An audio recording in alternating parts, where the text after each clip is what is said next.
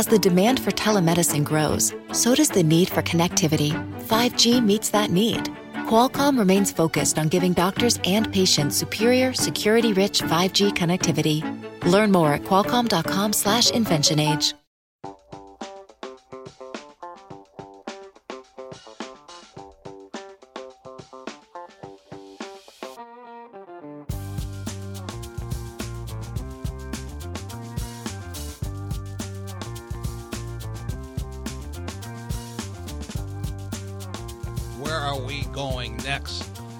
reason the big picture is because England just voted on a referendum to leave the European Union, which was never a union anyway, but that has huge ramifications for the world economy because, in theory, the European Union is or was or will not be soon the biggest economy in the world.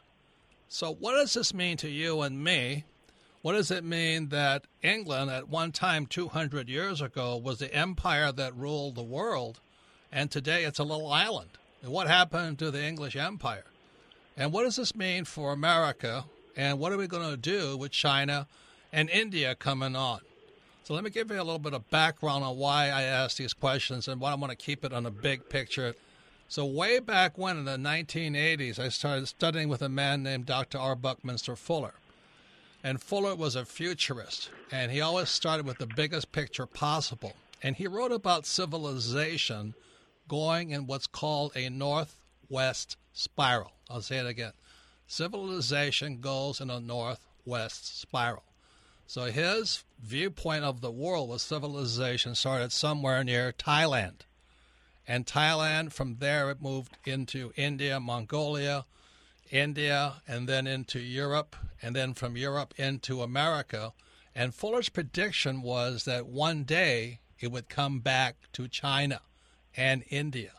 So the whole world civilization would take this huge northwest spiral.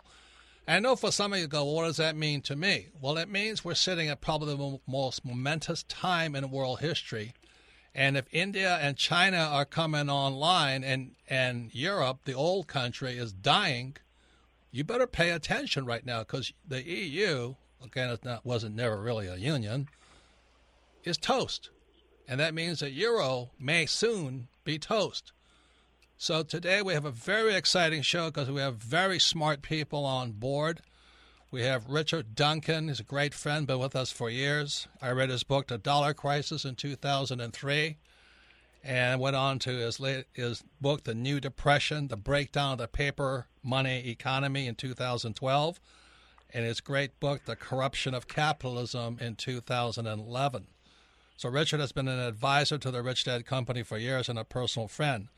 Our other guest is Anja Manuel, and she runs out. She runs around with uh, an impressive crowd, should I say? You know, I mean, that's hardly the descriptive adjective.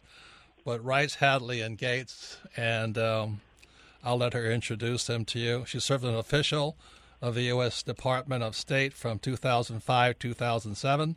She's responsible for South Asia policy, and she's a brand new author of this book, The Brave New World of India, China, and the United States. And once again, according to Buckminster Fuller, the inventor of the geodesic dome, the futurist, is that we've now completed the spiral. So we're sitting at this time in history when Europe is toast, India, China is coming on. United States is today the power, but it may not soon will not be. So that's why it's very important you pay attention. Any comments, Kim?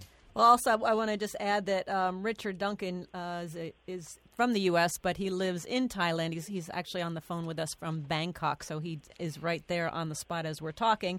And, you know, the thing about Brexit is I, I find it so interesting. If anybody in the U.S., I mean, this is a global thing, but even in the U.S., it, yes, if they're saying, oh, this doesn't mean anything to me, but the people have voted to go with the unknown. They don't know what's going to happen when they break away. They're they're vo- they have voted to go with the unknown versus stay with what's known because they're fed up with what's known. And that's exactly what's happening here in the US. They're they're going towards Bernie Sanders and Donald Trump, which is the unknown and the anti-establishment, which is a huge factor for this Brexit vote. So um, I see a direct correlation to what's happening here in the U.S. Uh, as to what's happened in Brexit. And Richard Duncan is classically trained economist, went to Vanderbilt as well as Babson. He's worked with the IMF as well as the World Bank. So, anyway, it's going to be an exciting discussion because we're going to look at the whole world and which way are we going next in the Northwest Spiral. So, welcome to the pro- program, Anja. Let's start with you. Could you explain who Rice, Hadley, and Gates are? I mean, you can do a far better job. I know who they are, but man, it's, that is as pedigree as you would get. You can pet it.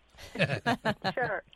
Absolutely. And thank you both for having me on the program. Oh, thank, thank you, Anja. Now, I used to be in the U.S. State Department, as you said, and now I um, co-founded and run a small strategic consulting firm with Condoleezza Rice, who was our Secretary of State, and uh, Steve Hadley, who was our National Security Advisor, and Bob Gates, who was um, our Secretary of Defense under Obama. And we help U.S. companies navigate the world beyond our borders. So everything from China and India and what's happening today. I've been doing a lot of calls on Brexit with my clients, uh, all the way to what's happening in Brazil. So we see the impact of the spiral, as you put it. And and what are what are your what are your the clients? What are you discussing? What are you talking about? What are you telling them?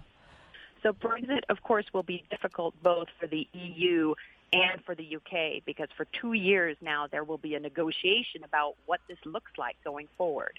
And coming on top of what they've just had, which is the debt crisis in Greece and elsewhere, and the huge influx of migrants into Europe from the Middle East and from Africa, this is going to be a hard shock to absorb.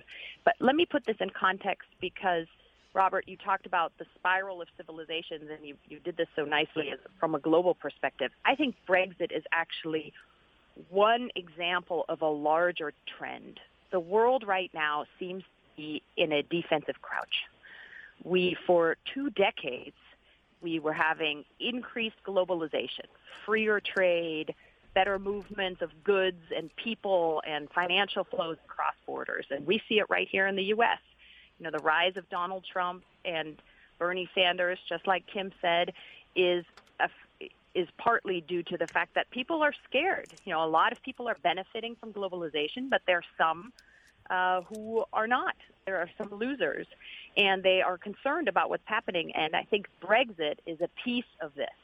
The nationalist parties that you see in Germany and France are a piece of that. And it is a worrisome trend. It's hard to explain to people how trade is good for them because it is good for them on a macro level.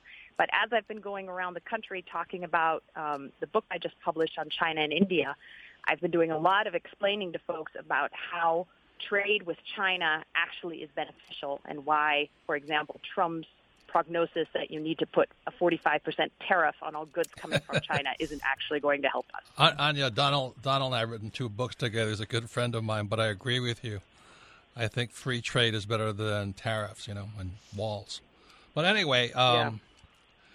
I agree with you. It's it's it's a polarized world right now, and everybody's got an opinion, and nobody is listening. So that's the hard part.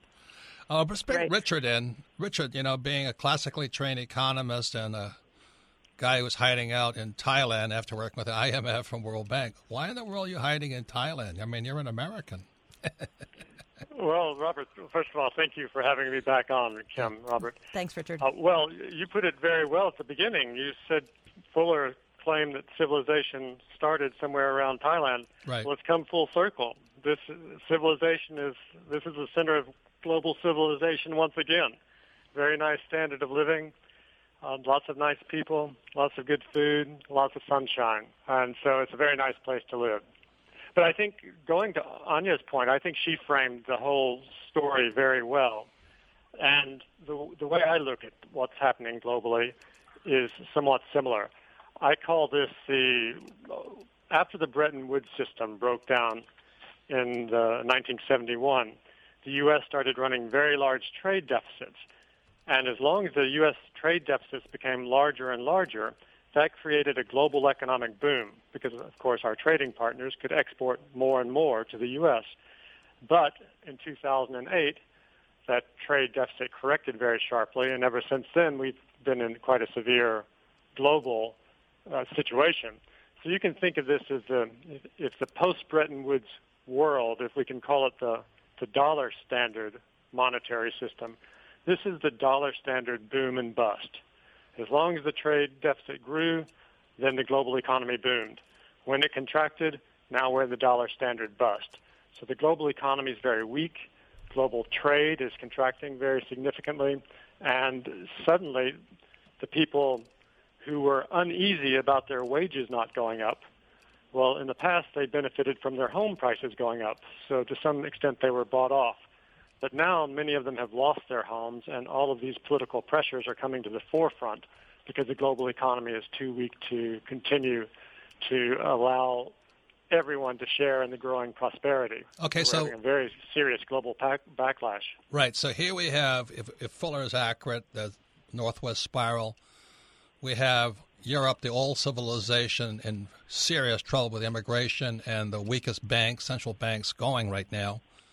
And we have China and India. And I was just, you know, Richard, Anja, Rich, Richard and I were just in China, India, and uh, Thailand together and mm-hmm. and Taiwan. And it's interesting to watch that side of the world, which is your side of the world, and which in the title of your book is this brave new world: India, China, and the United States. But it was also Richard way back when who pointed out that China had overbuilt, that they actually had factories and cities to nowhere. They had built these huge factories, but no business because the jobs have already moved on to lower wage countries such as India, I mean, uh, such as uh, Vietnam and now Myanmar. And and Richard, you must have said this. I, am going to say it was like four years ago or so, and you said you've got we've got to pay attention because China China's exports are decreasing, and nobody was paying attention to it. Everybody thought China was the big boom boom country, and they were going to be the major country. And uh, you were saying no, it's slowing, and that was bef- way before anybody else. So now we have China booming, and India going to boom, and Europe just busted, and and that's what Richard Duncan was always talking to me or writing about is this boom and bust called caused by the dollar standard. And so now we have a boom and bust economy all over the world. Richard has MacroWatch, which is video newsletter, and we subscribe to it. And the reason we subscribe to it is because rather than just talking words, Richard is talking in pictures, in graphs. He will show you what's happening to the economies of the world, the country you may live in, and the U.S. So the coupon code is RichDad. It's one word, R I C H D A D, and it's a 50% discount. His website is richardduncaneconomics.com. Richard Duncan Economics.com, all one word. So once again, it's Richard Robert Kiyosaki, the Rich Dad Radio Show, the good news and bad news about money. You can listen to the Rich Dad Radio Show at your time and your schedule with Rich Dad Radio app available at the App Store and all of our all of our programs are archived at richdadradio.com. We archive them so you can listen to them again. Or if a friend, family member, a business partner who needs to listen to this program, go to richdadradio.com and find this podcast and listen to it again because it's a very important broadcast today. A world-changing event was Brexit. In my opinion, was the end of the European Union, the old country it was the isolation of, I mean, of England, and England was the biggest empire in the world. Now it's just a little island. United States became the world power, but as I was talking about the northwest spiral that Buckminster Fuller talked about, Dr. Buckminster Fuller, the world the world economy is now shifting into China and India. So our guests today are Anja Manuel. She is the co-founder and partner with the I mean, Rice, Hadley, and Gates. I mean, you can't get much more pedigree than that. strategic consult- consulting firm. And she's the author of This Brave New World India, China, United States. Please read that book because it's about the future. We have friend Richard Duncan, author and economist. His book, Dollar Crisis, opened my eyes as to why, why we have a boom and bust economy, why Japan went down, because that was what Richard was focusing on. He's also author of The Corruption of Capitalism, 2011 the new depression, breakdown of the paper money economy, which is going on right now. So it's all related. All of this is related.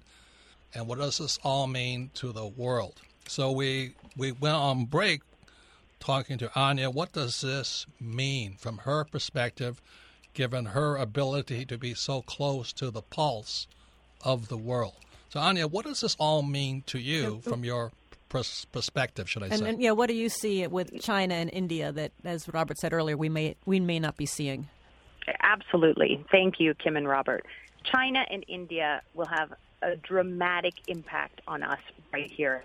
Both China and India will have a dramatic impact on us right here at home, both positive and negative. They will be the fastest growing market for our companies with nearly 3 billion people between them and the world's largest middle classes. And selling to India and China will create good jobs for us right here at home. We will also need their help to solve the world's biggest problems, like, for example, climate change. I live here in California, and about 20% of my smog comes over directly from Asia.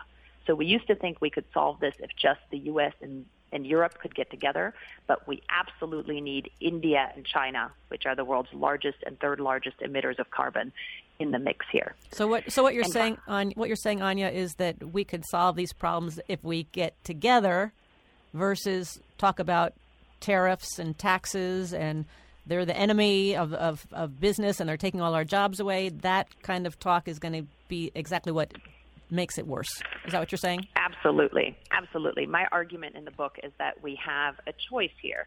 We can go down a path of conflict, which mostly we don't have conflict with India right now, but it's certainly sounding that way with China. We're becoming more belligerent in our talk with them, and so are they with us. We will certainly always have interests that are different from China's, but in the end, nobody wants a new Cold War. That is in none of our interests. China doesn't want it. We don't want it. It doesn't help either of our economies, so it helps us to try to get along. So, Richard, what is your point of view being an American sitting in Thailand, watching that cloud float over your head of smog? well, it's, certainly the the environmental degradation in China is is in, just hard to believe unless you've witnessed it. But luckily, the wind doesn't blow south toward Thailand, so I'm not getting any of that. It's still it's pretty clear here. But yes, so that with the global economy so much weaker than it was 10 years ago, there are increasing tensions between China and the U.S., and our relations are increasingly strained. Last year, China's economy was reported to grow by 6.7%. But as far as the rest of the world is concerned, what really matters is not China's GDP growth, it's how much China's imports are growing. The more China imports, the better it is for the rest of Asia and all of the world, and the United States, of course. But last year, China's imports contracted by 17%. So that was an extraordinary blow that I think very few people saw coming. So if and China, if China's economy, reason, if China's economy slows, then that affects the whole world, especially the U.S. and people that are selling to that, China. Exactly. When China's imports contract by so much, then global commodity prices crash, and the currencies of the commodity-producing countries fall sharply. And commodity-producing countries like Brazil, well, Brazil's now in the worst depression in 100 years. So this China hard landing, which I think started last year, is already having a very severe impact on the global economy. So let me ask Anja this question. You know, Trump always talks about the Chinese are better negotiators than Americans, and we always get the quote unquote short end of the stick. Would you agree with that or not agree with that? I don't agree with that. I do think that China entering the WTO, which I believe was a good thing. WTO is um, what? Is well, that's the World Trade Organization, where in 2000 and 2001 we created a fairly open trading relationship with them, and I do think that has helped China more so far than it has helped us, but it has helped us as well, and um, I don't think any of this is malicious by China as it's sometimes being portrayed on the campaign trail. So I think Richard is right that China is really worried about its own domestic economy. So when we think we're worried about our manufacturing jobs and our blue collar workers, so is China. I mean, when I go to Shanghai and Beijing, the shopping malls are full. The law firms and accounting firms are doing just fine, so that part of the economy is doing well. But go to a second or third tier city, and this is exactly what Richard were talking about. There are empty steel towns with people living on the streets or ghost cities of apartments that were overbuilt where no one lives. And the Chinese just leaked that they're going to have to lay off 5 million workers in the next few years just in the coal and steel sector. Imagine if we had to do that here in the U.S. So they're worried, just like we're worried. They're not 10 feet tall and trying to get us. They're trying to shore up their economy as well. So Anja, are you know the the politicians all say that we're losing all our U.S. jobs to China and India. Is that is that accurate? These numbers that are being thrown around are very hard to verify, and everyone comes up with their own because you can calculate it in so many different ways. Yes, the things that used to be manufactured in the United States, like shoes and textiles and low value goods, those are now by and large being manufactured in cheaper labor markets, whether that is China or Thailand or Sri Lanka or the Philippines or Guatemala, wherever it may be. Unfortunately, even if we punish China, those jobs aren't going to come back here. Uh, and better, faster machines are as much to blame for these lost jobs as uh, China's actions. But let me give you some examples too. If we don't sell to China and India and others, we're going to lose many American jobs. Boeing, for example, manufactures its planes right here in the U.S., but it sells more than a quarter of co- its commercial planes to China and India alone. So if we start a trade war and those markets were closed to us, just Boeing, one company, would likely have to lay off tens of thousands of Americans. So we should be tough where we disagree with China, where they're coddling their big national companies, where they're being unfair about market access for the United States, but we certainly shouldn't start a trade war. Richard, what do you want to say, Mr. Duncan? I think everyone should keep in mind that it's not just China versus the U.S. There are different interests within the U.S. There are, the, the, you could say, the, the wealthier classes, the industrialists, who have benefited enormously from this relationship with China. They've moved their factories to China. That's pushed down their labor cost, so their profit margins have gone to historically high levels.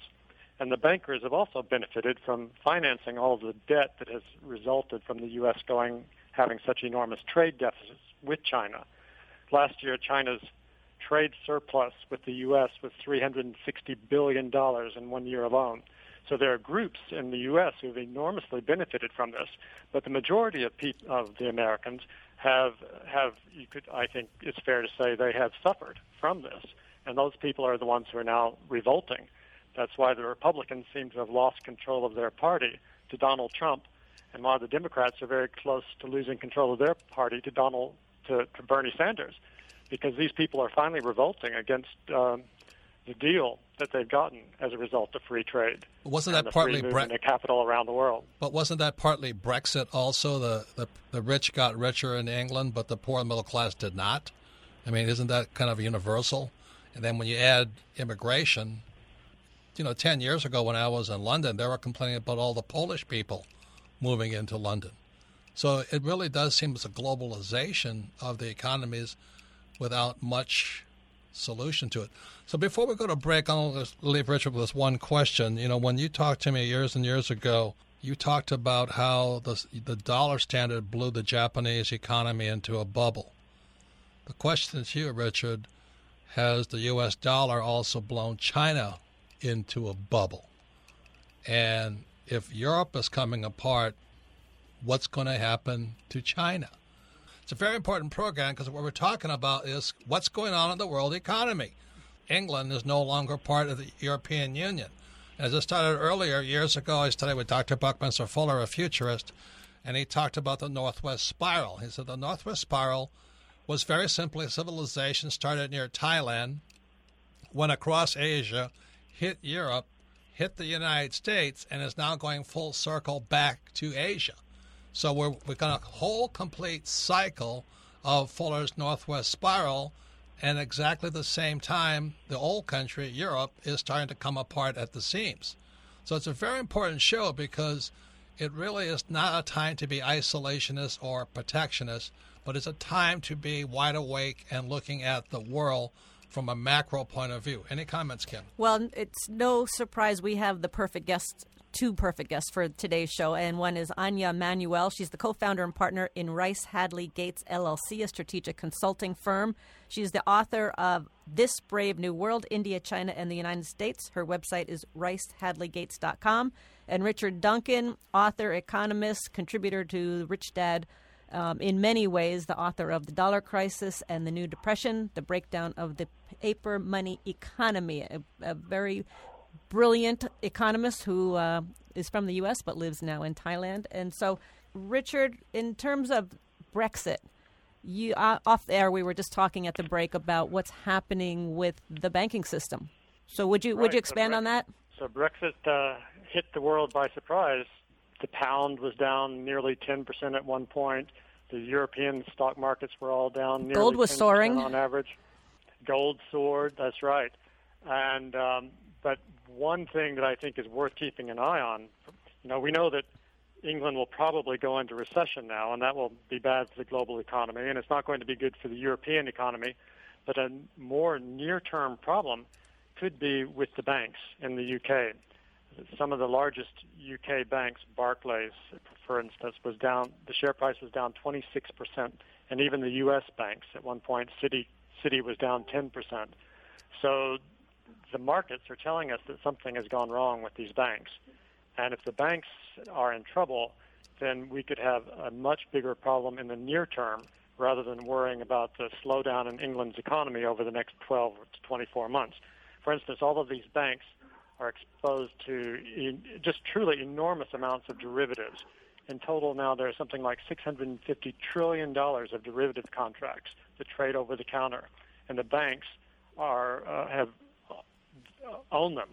And so if the banks get into trouble, then our crisis could become much more immediate than just a the the consequences of a U, UK recession next year. So you're saying there could be a major banking crisis in Europe? Well, I'm not saying that there will be. I'm just saying that uh, having a bank share price fall 26% in one day is something to keep in mind. Uh, so if I have a bank account, if I have a bank account, what does that mean to me? if I have a bank account at well, Barclays, what does that mean to me? I think the, the the governments will bail out the banks, but it could certainly create a lot more volatility in in the stock markets. It could also force the Bank of England, for instance, to start a new round of quantitative easing, which would cause the pound to fall sharply and it would probably push down UK interest rates further. Uh, so there are uh, a number of potential disruptions to the markets if the banks in Europe and the UK and potentially even the US get into trouble over this. We had Mohamed El-Erian on, you know, former PIMCO, and he said basically the central banks have had it also. Do you agree with that? Well, I think the central banks are beginning to run out of ammunition in that they've already pushed interest rates so low. The Japanese 10 year bond yield is negative 20 basis points. The German government 10 year bond yield is negative, is yielding negative 5 basis points. So there's only so much more the central banks can do in terms of pushing interest rates lower. So, so monetary policy is beginning to have negative consequences. What we need is more fiscal stimulus, more government spending to uh, ramp up demand and make the economies grow again. So, Anja, what do you think about all that? Yeah, let me add just how I think this would impact us here in the U.S. Because this is, of course, we're hearing a lot about the markets. Richard is absolutely right. You know, European markets down, UK market is down, the Asian markets are down. I think some of that will recover a little bit once the first shock of this Brexit vote is overcome, but it won't recover completely. And it impacts us here for the following reasons. If the UK economy now stagnates or even falls into recession, as it might, because what has to happen now is you basically have two years of complete uncertainty. The EU and Britain have two years to discuss how this exit happens, and that means everything. Are people from Europe and England going to be able to immigrate easily and work in each other's countries? Probably not. What's all the way to what's the right standard for a vacuum cleaner? What's all the way to what's the right standard for a vacuum cleaner and what does that look like in Europe versus the US. A lot of big multinationals who are now headquartered in London may think about moving a lot of people to other European capitals, to Paris or to Frankfurt or to Berlin. So the problem is there's a lot of uncertainty and it will be worked out really slowly and that will slow down the European economy and as a result will have an impact on our businesses here that are doing a lot of business in Europe as well. So, what's your point of view with India, China, United States? That's the, you're the author of this Brave New World: India, China, United States. So, when you look at what's going on with Brexit and Europe, what do you see for India, China, United States? Yeah, I think Brexit will have a small impact on that triangle relationship, but not huge. I think the UK is probably mistaken. They now, the, the folks who voted leave the EU feel like Britain would have a higher status in the world if they could just go it alone. I think that's unlikely. If you're going to China and you're representing a group of islands that's 65 million people, which is what Britain now is, rather than something that sits at the center and is really one of the most powerful states within the European Union, you know, China and India are big and they're going to pay a little bit less attention. So I think it'll have an impact in that sense. Uh, I wonder, I hope this isn't the case, but I wonder if also it will make it harder for Europe, the US, and the UK to coordinate policies because on some of these things where we're worried about China, we're worried about China militarily, like what they're doing, you know, the fake islands they're building in the South China Sea and elsewhere. It's going to be harder now for the world to have a unified response to that because we're even farther away from Europe uh, having one coordinated foreign policy. Does anybody benefit from Brexit? Boy, I wasn't in favor of leaving. I have a lot of British friends who were. I think, let me just say their side of the argument. I think people in Britain felt like there were too many regulations coming out of the EU and they had no control over what was going on in their country. And to the extent that you want to regain control, maybe that helps folks. I think ultimately Brexit is a is not going to be positive for Britain, and I think it's really difficult for Germany and France and the rest of the EU countries. Boy, I'm I wouldn't want to be Angela Merkel today. So, Richard, what's your point of view? I think Britain would have voted to remain in had it not been for this Syrian refugee crisis, with all the Syrian refugees coming in, thanks in large part to Angela Merkel's near invitation. Do you think that's the uh, number? That's the main reason this this vote happened. I think had there not been this crisis and the fear of a flood of of refugees coming in into the UK, I think the UK would have stayed in.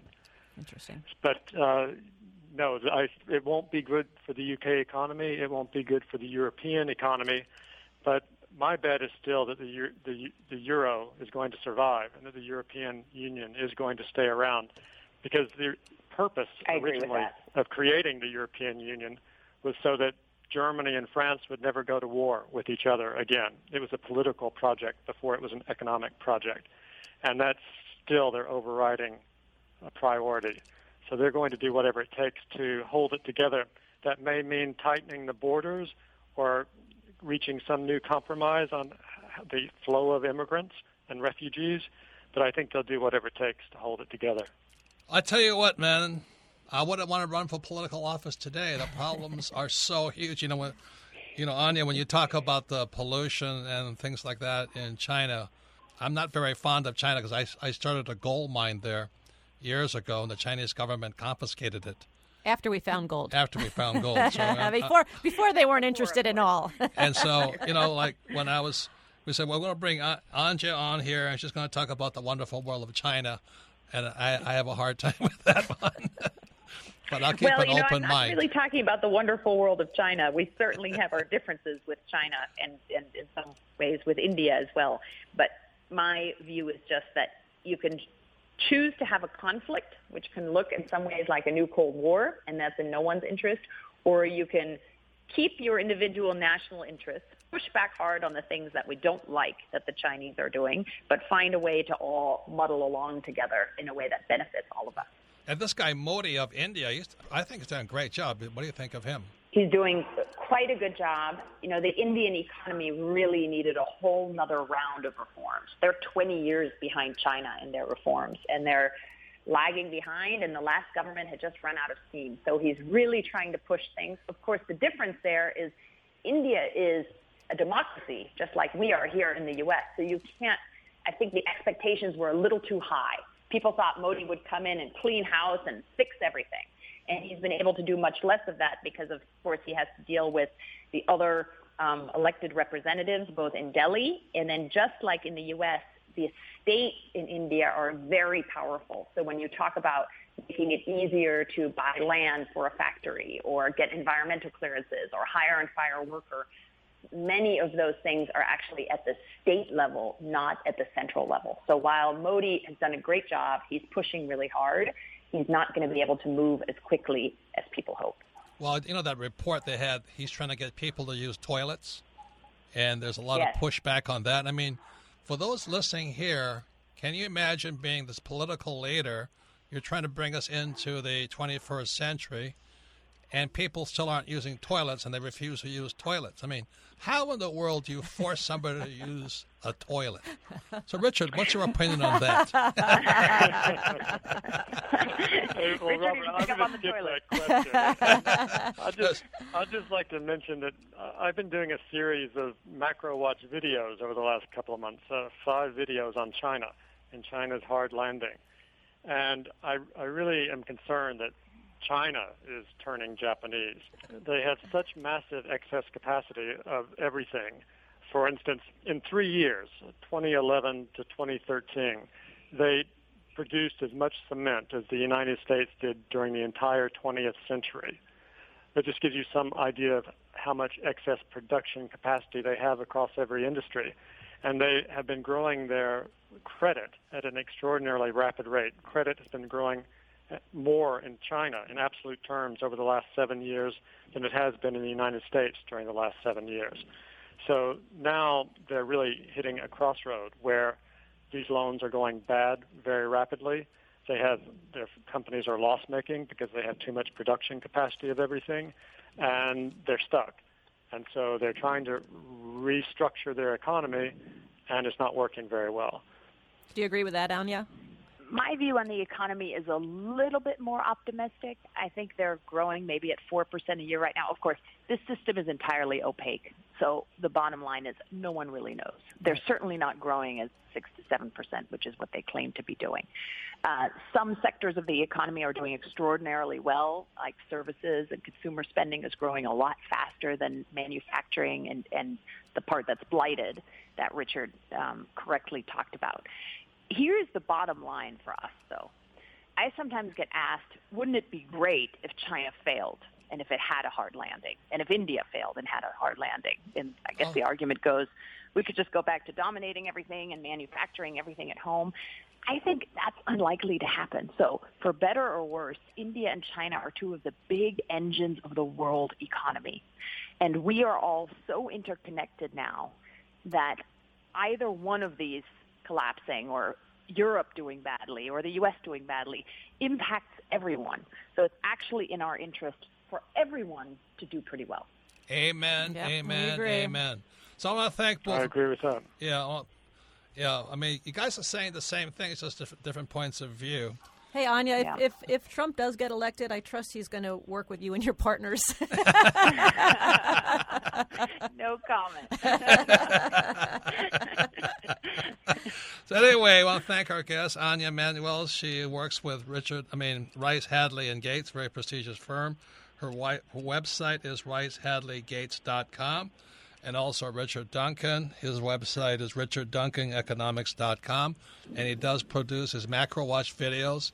And once again, want to thank our guest, Richard Duncan. He's an author, economy economist. He has his website, Macro Watch. Please subscribe to it because it's worth watching. His website is richardduncaneconomics.com, one word. And also Anja Manuel, and she's the author of This Brave New World, India, China, United States. Any comments, Kim? Uh, timing of the show was perfect because with the historical event of Brexit just happening, and you know how that affects. I mean, it's interesting to hear all of the inside scoop on really how it gets affected. And and Anja says it's going to take two years just to unravel it all and things uh, even down to how what the standard of a vacuum cleaner is. I mean it's you don't think that way. And i know with these with the vote they really voted the voters voted for the unknown They're like, we're so fed up with what's happening. We're fed up with the immigration. We're fed up with the, the establishment that we're willing to risk going into this whole uncertainty because we're so fed up with what's happening. And uh, the U.S., we're in the same place. And I want to say, I, I told Richard Duncan this thing was coming down a long time ago. I said, man, that euro is toast. And let me tell you why I could tell him that was because the the EU, European Union, is not a union. It's a dictatorship. They just tell everybody what to do. So it's a monetary union. Everybody uses the euro, but it's not a standardized banking system. They have different central banks throughout the whole place. They have German central bank, French, English, all this stuff. So it were never a, was never a union. And on top of that, you have different countries like Greece and France. They're not the same fiscal policy standards. It was a bunch of BS. This EU cannot hold together. It's got to come apart. When England says we're out of here with Brexit, basically that's the end. I bet that Spain and Portugal and then Marie Le Pen, France, will say we're out of here too. When that happens, it's going to be Brexit, you know, one more time. So anyway, that's my point of view. The EU was never a democracy; it was always a dictatorship, and nobody likes being told what to do, especially now with immigrants from, unfortunately, tragically, millions of immigrants with no place to go and nobody wants them. So anyway, that's why my friend Donald Trump may have a point. I don't necessarily agree with him fully all the time on, on immigration, but Europe has a massive, massive problem. I don't think the euro is going to last, and I don't think the, the European Union is going to last. So the first question from Melissa, is it our fourth birthday today? Yes, Robert. I was going to say birthday. congratulations and happy anniversary to you and Kim. It's our four year anniversary of the Rich Dad Radio Yay. show today. Boy, I've gone Congratulations. fast. Whew, it did go fast. So thanks too to all our listeners who send us these great questions every week. Our first question today comes from Brian in Ohio. Favorite book, Rich Dad, Poor Dad. He says, I work for a large manufacturing company, and so far I've been able to keep my job. I worry about my company outsourcing to India or China. Do you have any advice on what I should do now to protect not only my job, but my financial future? I don't think you can protect your job. Look at Cameron, you know, the prime minister or whatever it is. He lost his job in one night. So, look, all you guys better wake up. All of you with the employee mentality, wake up and smell the coffee. This economy is coming down. You will probably, if you're afraid of it, you'll it's your gut, it's your spirit, it's your instinct telling you you better do something different. See, the reason there's this company here, Rich Dad, Poor Dad, or because my poor dad, you know, he got fired and he, he couldn't start his own business. He didn't know how to become an entrepreneur. Kim's father, the same thing, right? That's right. At 50, he got fired. And so this is going to happen to millions of people. They're going to lose their jobs. And this idea of go to school and get a job, if you're telling that to your kids, you're crazy right now. You're absolutely crazy because what's happening is technology and globalization and financialization. In other words, all this play, financialization is they're playing games with money. They're not creating jobs. You know, these big Wall Street banks, which are in trouble, thank God, all they're doing is taking money and, and propping up the stock price, which means this, this whole share market is going to come down like a house of cards like I've never seen before. There is no economy anymore, you guys. There's no jobs being created. This whole thing is a shell game. It's a Ponzi scheme. I, Kim and I, for the first time, we're in Hawaii. We're talking to friends, and these guys, it's the first time Kim and I ever had a conversation about Social Security. And these are very affluent people, and they were thinking about Social Security.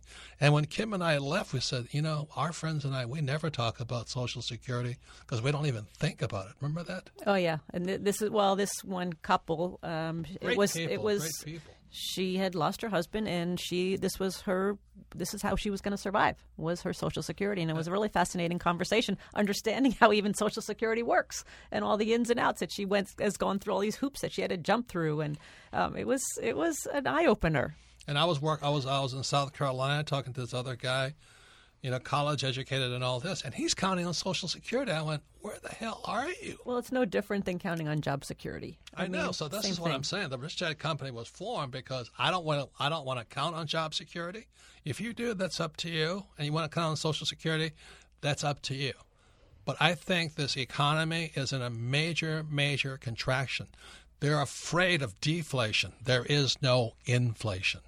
So when this thing keeps deflating, number one, due to globalization, number two, technology. Look at Uber. Those Uber drivers will soon be out of work. Taxi drivers will soon be out of work. And then third, financialization. They're just playing games with money. There is no economy. They're not investing in new jobs and new technology. They're just boosting share prices. So wake up and smell the coffee because that's what the Rich Dad Company was formed, you know, created for. But I thank you for the question. But if you're afraid, be really afraid.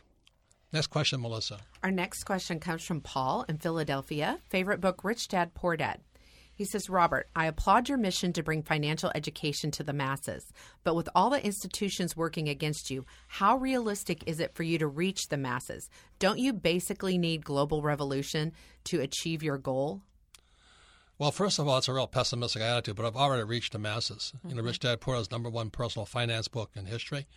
Every day throughout the world, we have thousands of cash flow clubs, people playing cash flow, teaching each other what Kim and I did was just bypass Wall Street and all those. And we bypassed the school system because I think system. Paul may be thinking that you know how do you get it into the school system? We're we're not trying to get into the school system. That's like hitting your head against a brick wall. So the the school system was never a target of ours. So start a cash flow club, get five or six people, play the game, study, read books, listen to this program. But you got to start taking care of yourself. You hope the government or Obama or Mr. my friend Trump will take care of you. You're dreaming, man. You'd better wake up. This baby is coming down. Brexit meant old Europe is finished. The United States is next. China and India coming on. But the reason I had Richard Duncan on is that China is in a bubble because they accept the U.S. dollar. The U.S. dollar is corrupt. If you understand that, you might get back to action. Final question, Melissa. Our last question comes from April in Little Rock, Arkansas. Favorite book, Midas Touch. She says, with everything happening in the global economy, do you recommend investing in foreign countries? What do you think I do? I mean, I sell millions of books and in games in India and China, Mexico, South America, Europe, Africa, and all this. You've really got to think globally. If you don't have to ask me permission, you better take responsibility for your own life and don't listen to these politicians. Never been easier to be an entrepreneur. The cell phone makes you an entrepreneur throughout the world, but you got to change your thinking. Well, I was just going to say, no, the internet, you, are you're, you're global just through the internet immediately. Um, if you're going to invest in like physical, like property and things like that in other countries, you just better go there and check it out. What I love about Anja is when she talks about China and India, she's going to China and India regularly. She's in the street, she's talking to people, she's talking to people who live in the slums, and she's getting a feel for it. You got to get a feel for it if you're going to invest physically in a country. But to do business in a country globally right now, it's never been easier, as you said, Robert. Right and we did business in China. I'll never do that again, you know. but that's my experience of it. You know, I still sell a lot of books there and games, and I still go there and teach and all this. But I don't want to do business with the Chinese. Period. I like India, but the Chinese have a different set of rules.